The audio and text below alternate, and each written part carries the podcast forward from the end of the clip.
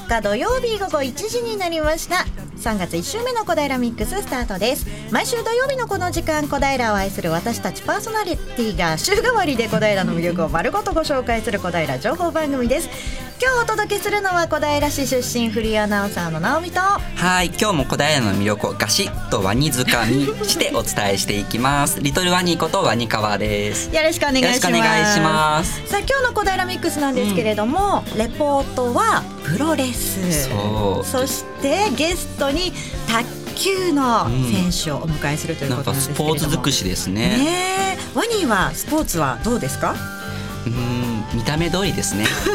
全くもう ダメってことか？全く生まれた時からもう運動神経がないんですけど、うん、割と文化部で吹奏楽部と美術部を高校時代兼務していて、うんうん、そうなんだ、うん。だから運動に縁がなくってどっちかっていうとこうアーティスティックな、うん、割とこう絵に向かってと芸術系が得意で、うん、唯一褒められたのは跳び箱。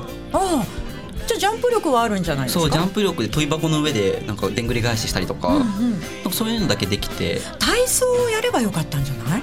あ体柔らかいからそうかもしれない、うん、体操選手って結構球技苦手な人だ多かったりするんだよ。もっと前に聞けばよかった。私小さい頃に体操選手になりたかったのよ、うん、えそれはどうしてですか？オリンピックを見て、体操すごいと思ってあんなくるくるくるくる回っちゃうんだよ。鉄棒とかさ。人間ができない動きみたいな。そうあの水泳はすごく苦手でだけれども水泳ってなんとなく水の中で浮くことはできるでしょ、うん、なんか泳いでるつもりにはなれるじゃない、うんうん。だけれども体操って、まあ、でんぐり返しとかこうマットで、ね、やるものはできるとしても、鉄棒でぐるぐる回るって絶対できないじゃない。やろうともあんまり機会がないから、うん、あのすごい憧れてました。今憧れそう。すぐ憧れるの好きだからやりたくなっちゃう。日本のね体操はやっぱり綺麗なので、その辺もねすごいなと思いながら今もやっぱりオリンピックは体操すごく興味を持って見てますね。何か気になる競技とかあります？でも今出た話出た卓球っていうのは、実は私大学時代にあの卓球がすごくうまい子がいて、はい、その子に教えてもらっていて、うん、さっきつあの運動が全くできないって私言ったんですけど、うん、卓球だけはちょっとうまくできて ちょっとここね言いたいんですよ。初めてコンプ初公開で。卓球はできるんですよ。だから今から遅いかな？いや卓球選手に対してとっても失礼だと思いますけれどもね。ごめんなさい。すいません。ね今日はねスポーツの話題盛りだくさんでお届けしていきたいと思います、はい、改めて今日のゲスト、えー、小平市在住で東京パラリンピックで障害者卓球出場を目指す佐藤博美さんをお迎えしてお話を伺っていきます、うん、そして小平レポートは小平市花子金南町にあります下越大学内で体育館で租税プロレス、っていうのが行われるんですって、うん、でこちらに岡田新平レポーターが伺う予定です。お楽しみに。はい。ラジオのお聞きのあなたも番組に参加してください。あなたのメッセージリクエストをファックスかメールでお寄せください。ファックス番号042451-2888 042451-2888メールあるアドレスは egao842 アットマークウエストハイフン東京 .co.jp egao842 は笑顔発信中と覚えてください FM 西 FM 西東京ホームページのトップ画面からもメールをお送りいただけます。ツイッターで投稿していただく場合は「ハッシュタグ #842FM」842FM これをつけてぜひつぶやいていってください。小平ミックスの Facebook ページにもイベント情報お得情報番組後期など載せていきますのでぜひご覧ください。それからラジオの音が聞き取りにくいと思われているあなた FM 西東京はパソコンやスマートフォンからでも聞くことができます。番組ホームページぜひチェックしてみてください。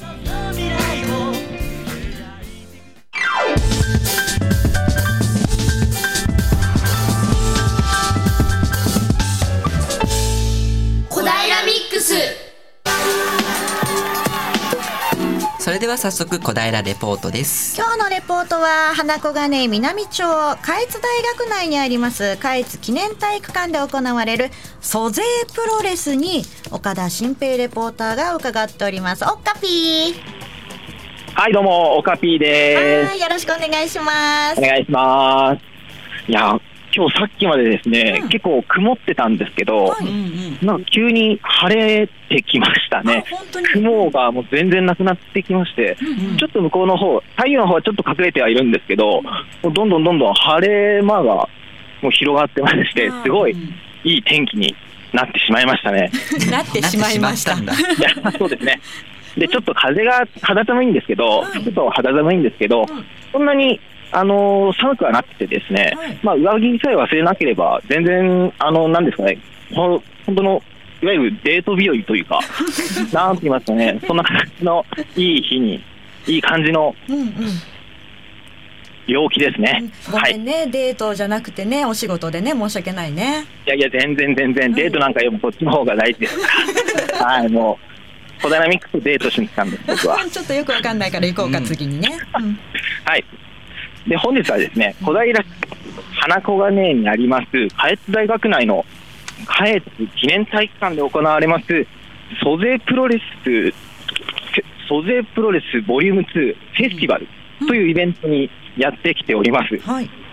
でこちらのイベントなんですけれども、え本日のですね、1時からなので、もう会場されてまして、うんでもうお客さんが今も続々とあの会場の方に入っていっている形ですねう。んでもうちょっと見ただけでですね、もう座席の方がですね、ちょっと満席に近い状態になっておりまして、すごい人が集まっておりますね。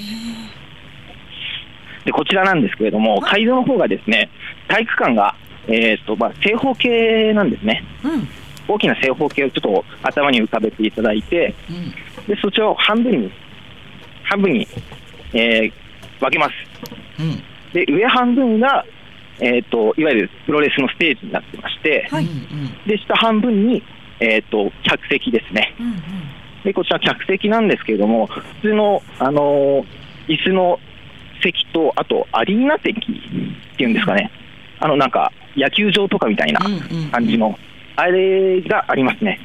でも今もそちらの座席の方がもう満席になっておりまして、もうすごい人が集まっております。うん。で、本日のこちらのイベントなんですけれども、会場の外にですね、模擬店が用意されてまして、こちらの方で、えーっと、下越大学の学生さんの売店と、あと、小平青年会議所の売店がありまして、うん下越学下越大学の学生さんの売店にはですね、うどん餃子というものがうどんメイン餃子で、はい、ちうん。ょっと謎なんですけれども、後でちょっといただいてみようかなと思っております。さあ、今、会場の方が、今、さ会議、最初の挨拶ですね、うんうん。が行われていまして、あ本当だ。後ろにちょっと聞こえるね。うん。声が聞こえる。聞こえますかね、うん。今、おお今、ちょうど、プロレスの、はい、始まりました。女性だねあ今女性の声があどうも。それでですね、本日のこのプロレスのイベントのですね、お話を、あのーお伺いすることができるみたいなので、ちょっとお話の方を伺いたいと思います。はいあ、どうも、お願いします。えーっと、では自己紹介の方よろしくお願いします。はい、えー、東村山法人会青年部会部会長の篠宮義則です。はい。篠宮さんよろしくお願いします。はい、よろしくお願いします。本日こちらの租税プロレスということなんですけれども、はい一体どういうことをするイベントなんでしょうか？えーと、そもそもですね、あのー法人会という組織がですね、えー税金に対して、えー皆様に、えー仕組みや大切さを周知するような活動を主に行っておる、えー団体でしてですね、で今回、えーこの租税プロレスという、まあ、イベントをやらせていただいているわけですけれども、えーまあ、租税、税を納めることですね、租税と、えープロレスを、えー組み合わせてですね、あのいろんな方に、えー税金について学んでいただく場面を、えー用意するために、今回、プロレスのファンの皆様も含め含めてですね、あのー租税に対する、えー興味を持っていただけるように、このイベントを開催しました。はい。はい今ちょっと目の前をですね、ゆるキャラが通ってまして、ゆるキャラもいるんだねゆるキャラがいましてですね、まあちょっと体をかわしながらお話をしていただいたんですけれども、というわけで、租税プロレス、わかりました。こんな感じでですね、うん。一体この租税プロレスを通して、一体どんなことを、あのーやっていこうと考えている？そうですね、あのーただ、租税、えー教室というだけではですね、なかなか皆さんも興味を持っていただけないのかなという思いもありまして、えー租税の勉強プラスですね、一つの、まあ、フェスティバルのようなあのイベントと絡めた、えー楽しい、えー勉強会、えーイベントにしたいと思って、えーこの場を、えー用意させていただきました。というわけなんですね。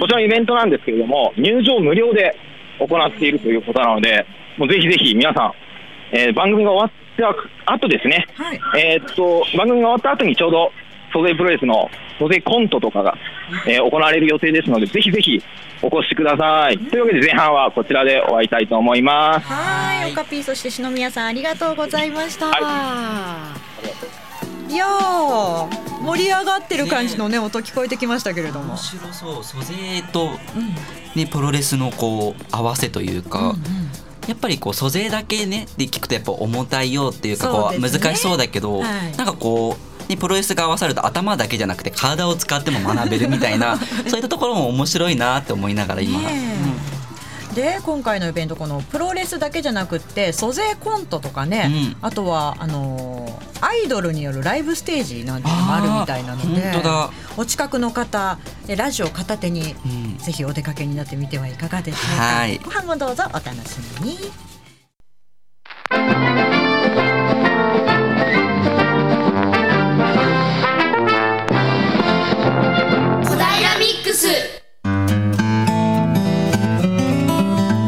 続いては小平ミックスゲストコーナーです。はい本日のゲストコーナーは小平市在住で東京パラリンピック障害者卓球で出場を目指す佐藤ひろみさんをお迎えしてお話を伺います佐藤さんよろしくお願いしますお。願いします。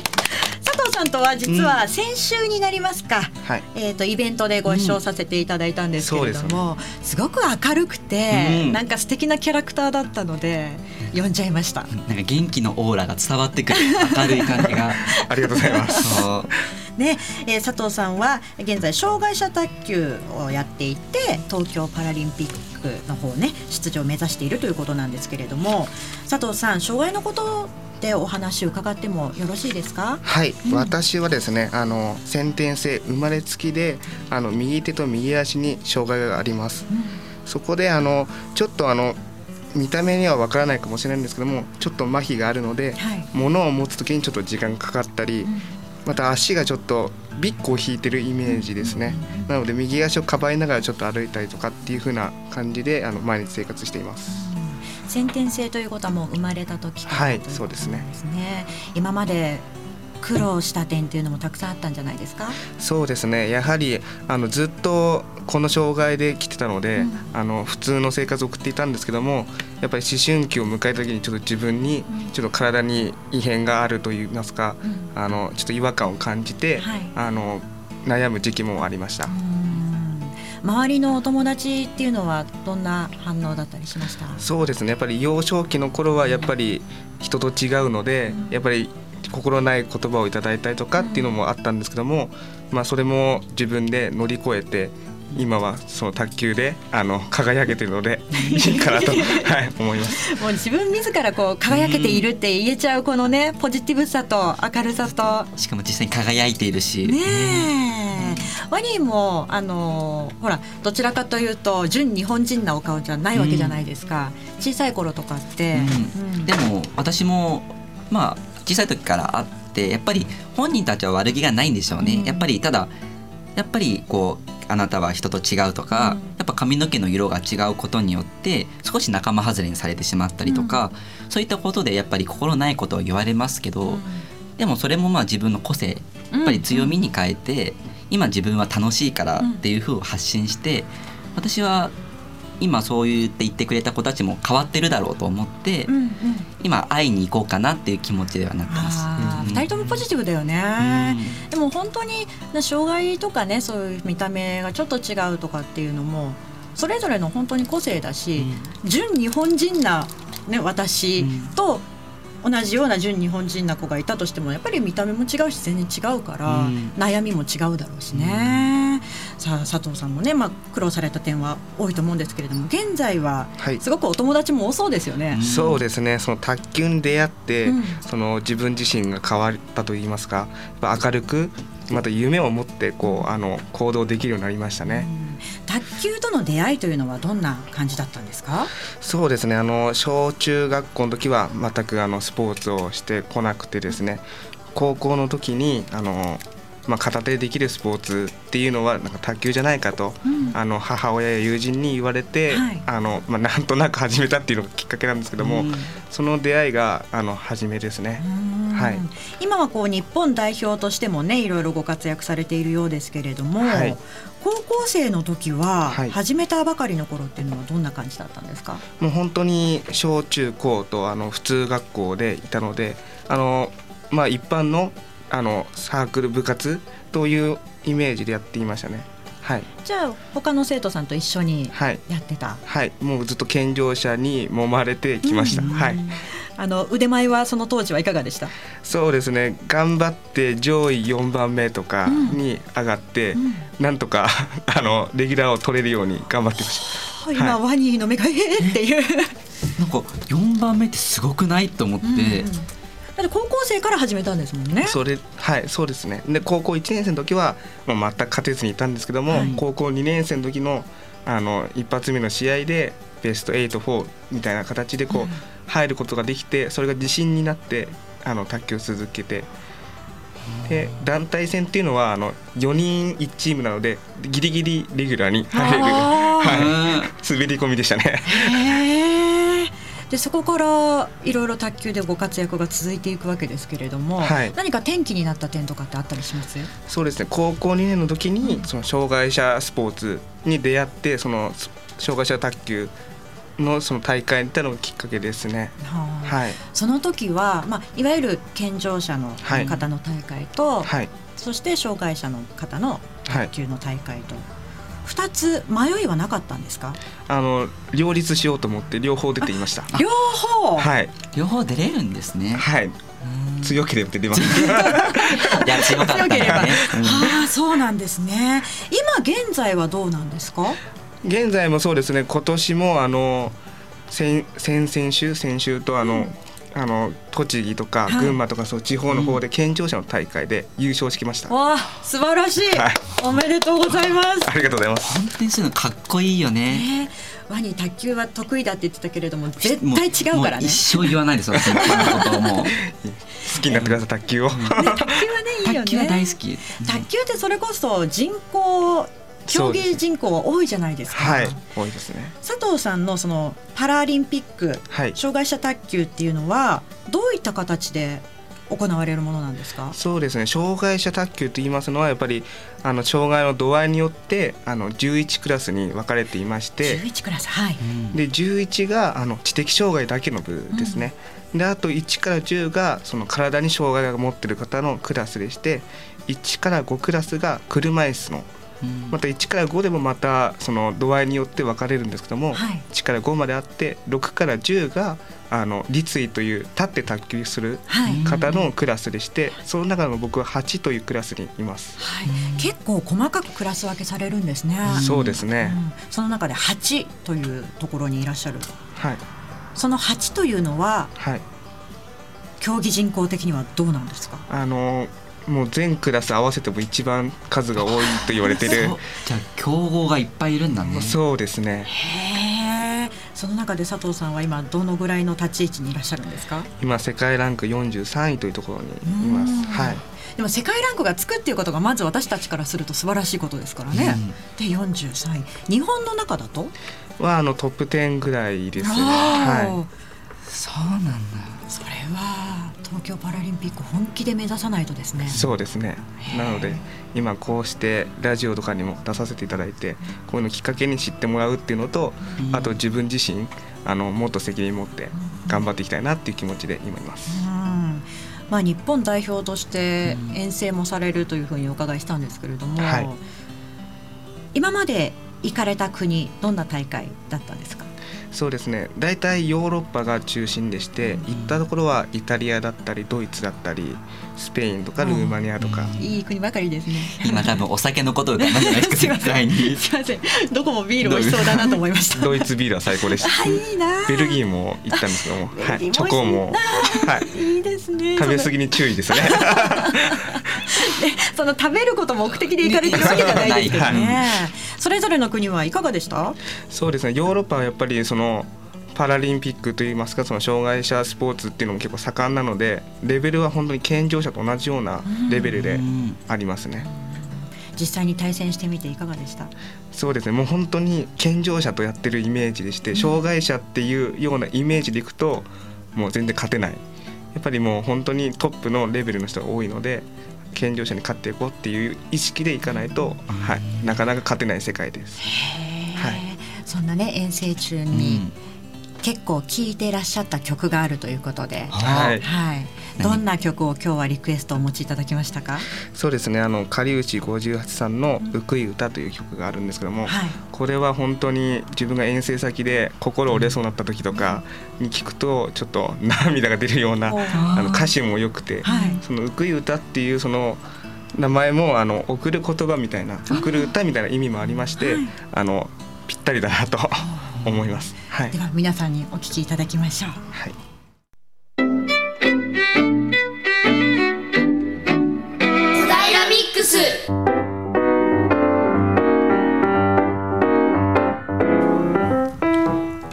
だいているのは FM 西東京小平ミックスです本日のゲストコーナーは小平市在住で東京パラリンピック障害者卓球で出場を目指す佐藤博美さんをお迎えしてお話を伺います後半もよろしくお願いいたしますお願いしますお願いします。かりゆしのねナンバーをお聞きいただきましたけれども、はい今は泣いてませんね。そうですね今は今は笑顔だからねねえ卓球やってると危ないですね。あの佐藤さん。前に小平市の司法にもね、掲載されていましたけれども、あれはどんな経緯で掲載されたんですか？そうですね。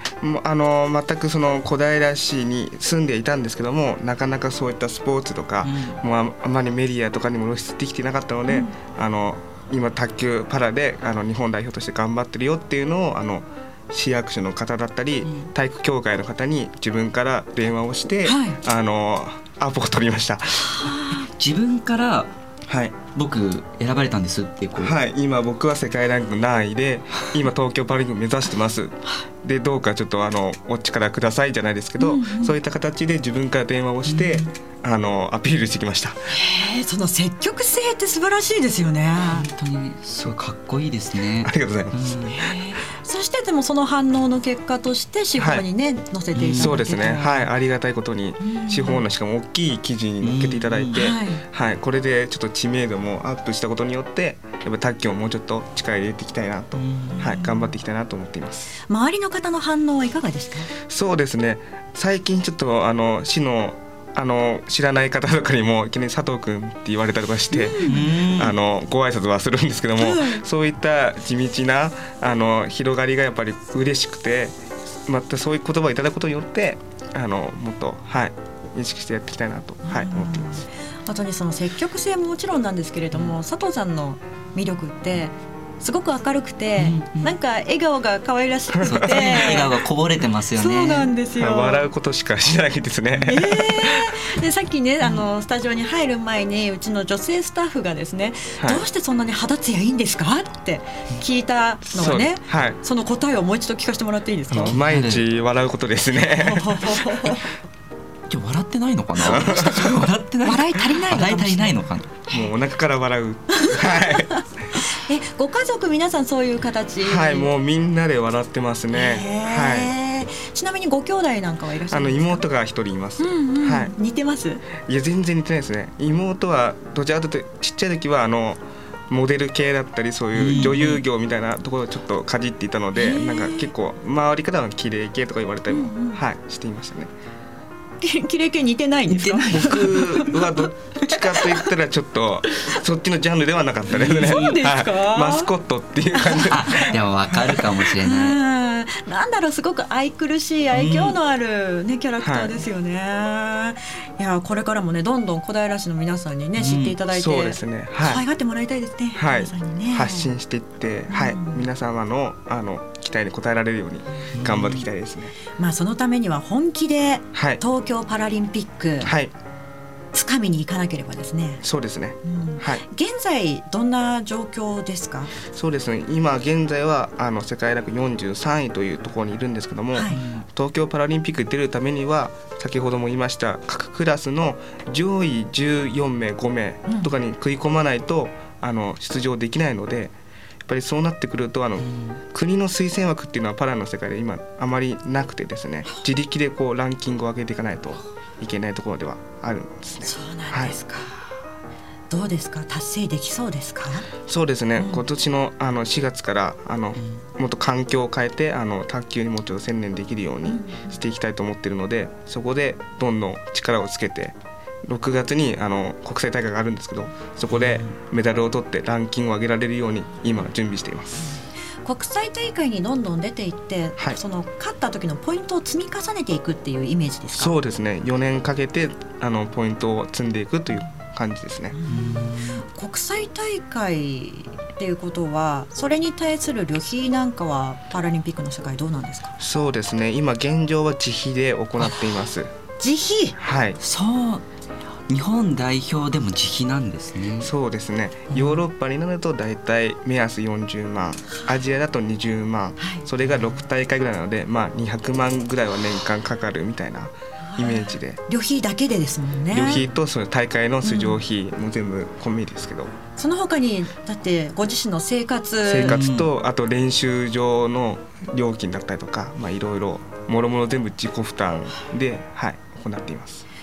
スポンサーというかこう支援してくださる人がどんどん増えてほしいですね。そうですね。やはりもう普通のサラリーマンをしながら、うん。あの競技をやってかつその世界で勝つっていうのは本当にまあ苦しいところもありますので、そういったストレスとかも少し軽減できたらあのより競技に集中できるかなと思います。そうなんです。佐藤さん、一般企業にお勤めでその会社終わってから練習とか、はうん週末に試合だったり、はい、へーなんかこう支援してあみたいなとか、はい、なんかこういうイベントに出てほしいなとかそういった依頼があった場合ははい、どういうふうにコンタクトを取ればいいですか？そうですね。まあ一般的な形で言えばそのあの障害者日本肢体不自由卓球協会というところに問い合わせをしていただいてっていうのもありますけどもあの知り合いとかでしたら僕に直接あのご依頼いただいたらあのスケジュール調整をして、はい、話していきたいなと、はい、もうありがたいことなので、はい、どんどん積極的に、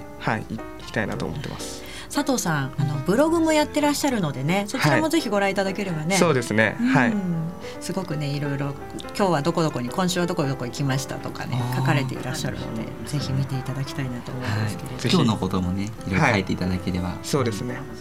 佐藤ひろみで検索していただくと出ると思うので、はい、佐藤さんの佐藤はまあ一般的な佐藤という感じでございます。ひろみというのはどういう漢字を書きますか？安泰の泰にの見通しのみでひろみと書きます。これでひろみさんって読むね。そうなんです。休みってよく言われるんですけど、ひろみですと。そうなんですよ。皆さんぜひね検索してみてください。はいさあ夢を諦めずにねう、ん2020年に向けてはい突き進んでいってもらいたい、そんな佐藤ひろみさん今日ゲストにお迎えしておりますけれども、はい。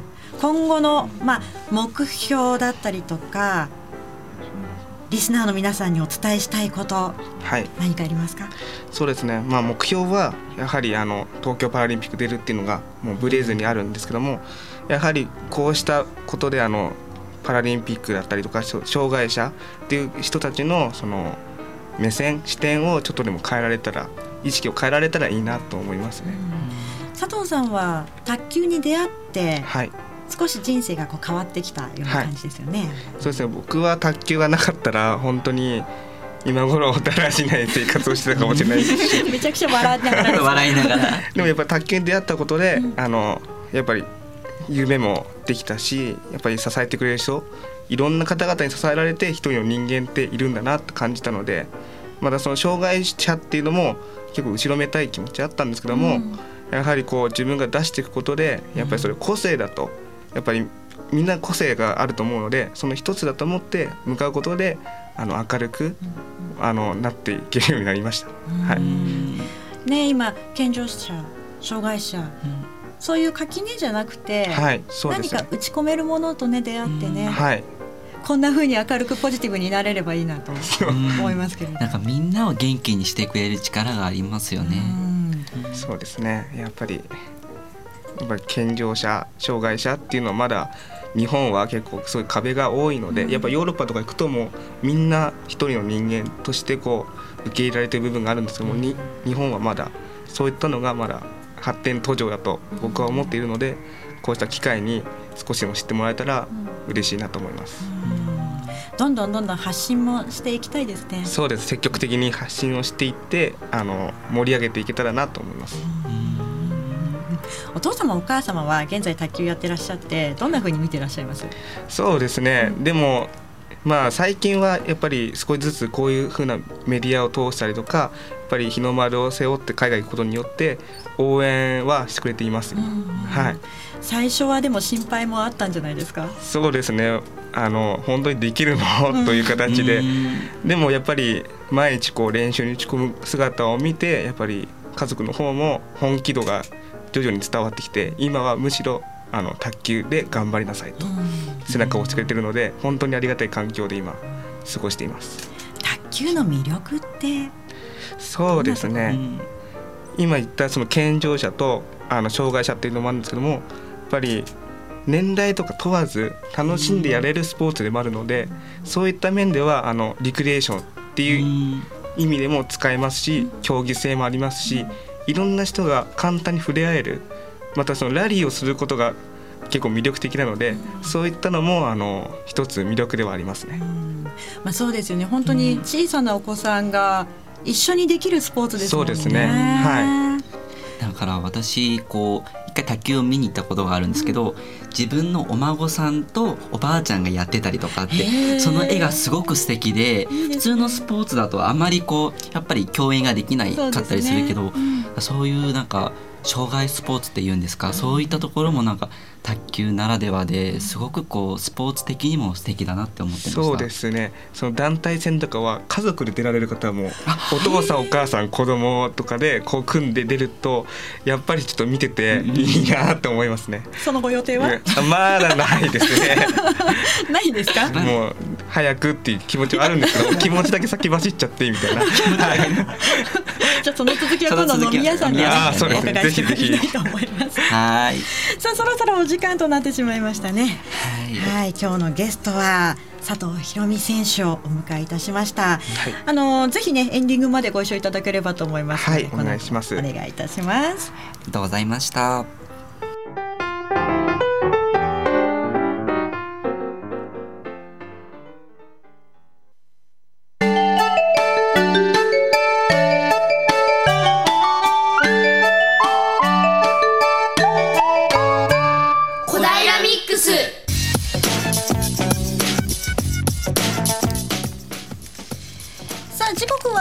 42分になりましたよ。今日のレポートコーナー2回目いきましょう。下越大学内にある下越記念体育館で行われる租税プロレスに岡田新平レポーターが伺っています。オンカピー。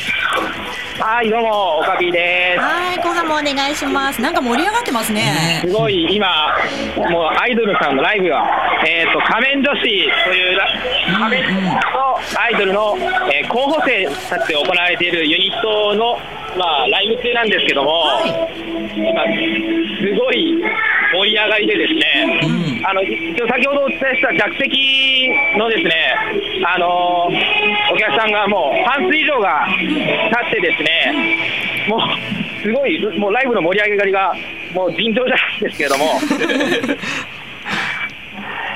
皆さん踊ったりしてらっしゃるの？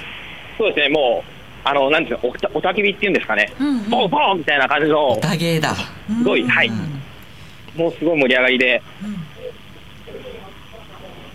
でお客さんの方ですね、もう完全に満席になってますね。うん。今ちょっと、あの音があまりにもちょっと聞こえ、聞こえそちらのスタジオの声も全然聞こえなかったので、ちょっと外の方に逃げてきたんですけれども、はいはいはい。いやもう本当にお客さんがですね、もう先ほどお伝えしたあの客席、アリーナ席、もう全部埋まっている状態で、立ち見のお客さんがちらほら出てますね。はいすごいんだうね。んでこちらのですね、うんイベント、先ほどちょっと、あのーお客さんの方にインタビューの方をして、ちょっとお話を伺うことができたので、はい。ちょっと2、3お伝えしたいと思います。うんででも子供子供連れでお客、えーと家族でお越しになっているお客さんがですね、うん。こちらのイベントを新聞で知ったと。うんうんお客さんもいらしてですね、でこちらのイベントですね、あの袖プロレス、まあ、めこちらメインなんですけれども、はい。そのメインのイベントの前にですね、我らが小田レンジャーですね、うん。小田レンジャーショー、うん。先ほど行ってたんですけども、そちらだったりとか、あといろんなゆるキャラがたくさん出てくるので、うん。あの子供連れでも全然楽しめますねというお話でしたね。うんうん。でやっぱりプロレスってあんまりその無料で見るっていう機会ってあんまりないと思うんですよ生で。うん確かに。ですからやっぱ家族で来て、ちょっと見たいなというお話でしたね。うんうん。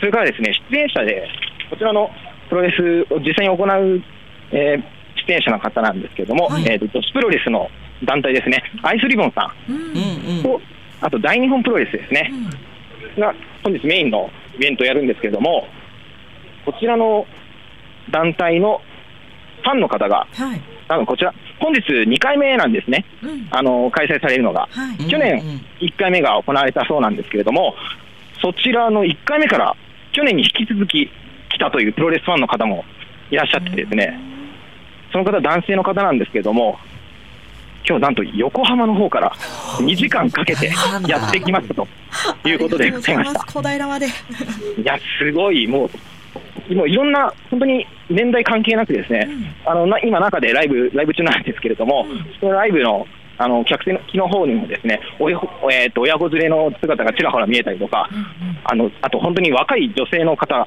お客さんとかがですね、いろんな本当に年代幅広い方が来ていますね。でこちらの大日本プロレス、やっぱり大人気の団体でございますけれども、うん。なんかアイスリボンさん。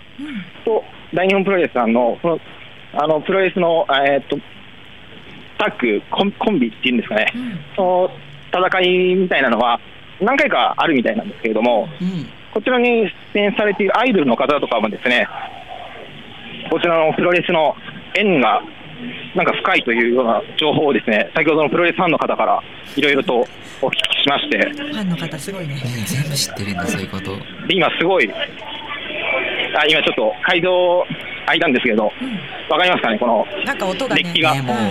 ボンボンボンボン、もうお客さんが、もう縦に動いてるお客さんの方が多いぐらいで、頭を振はいってるってこと、かな、縦に動いてるんですね。いや本当に会場全体がですね揺れるぐらいの熱気と、本当にそのパワーがもう全然違いますね。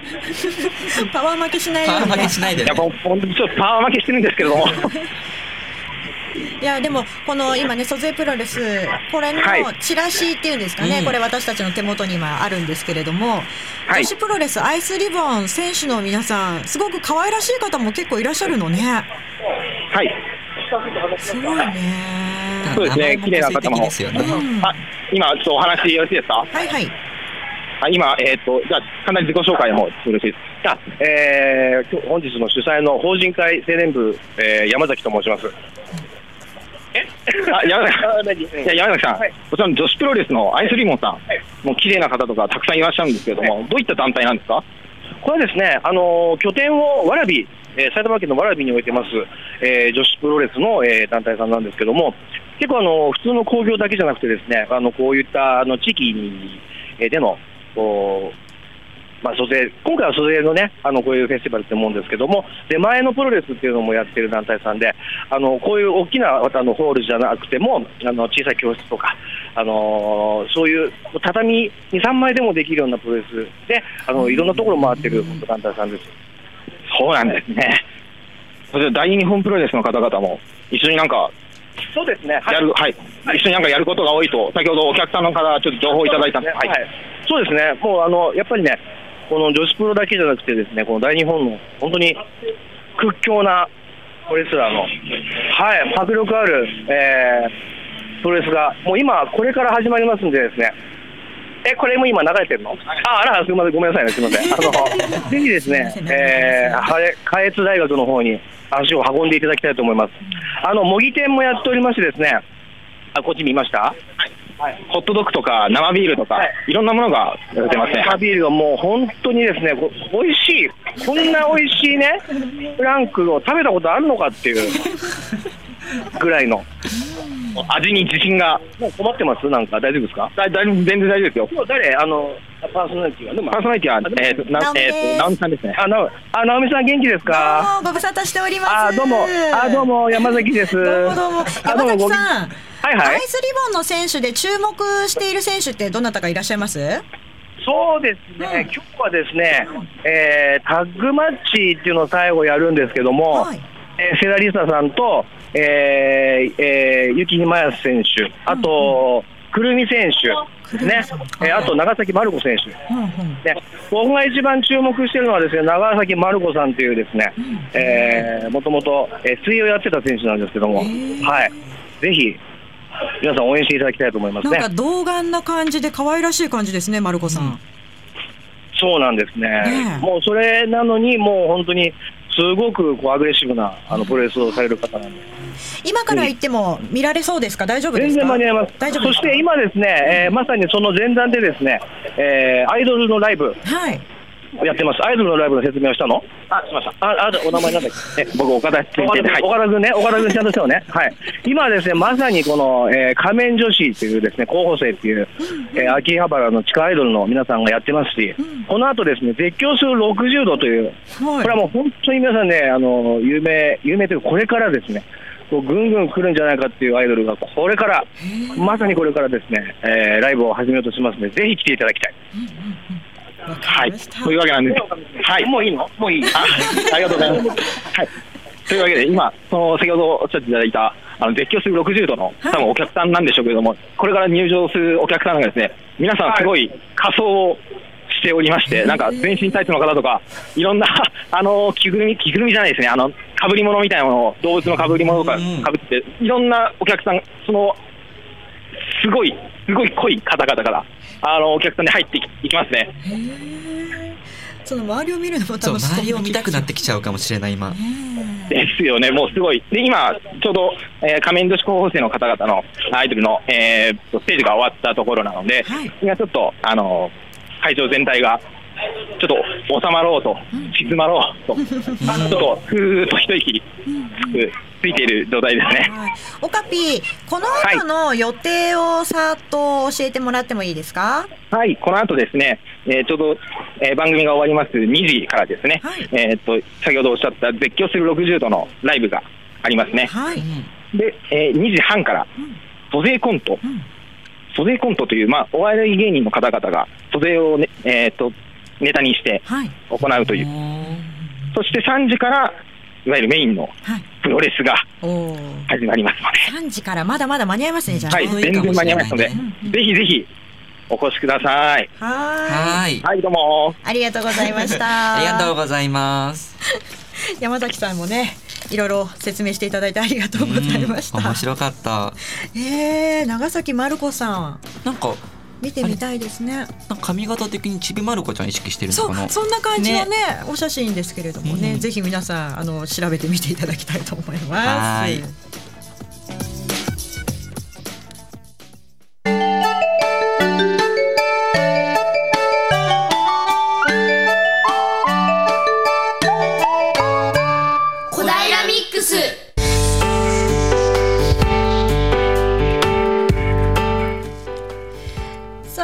ねレポートは租税プロレスフェスティバルということで下越大学で行われておりましたイベント会場からオカピーが伝えてくれました、うん。この後メインのねプロレスは3時からということでイベント終了がだいたい4時ぐらいの予定ということでございます、お近くの方お出かけになってみてはいかがでしょうか。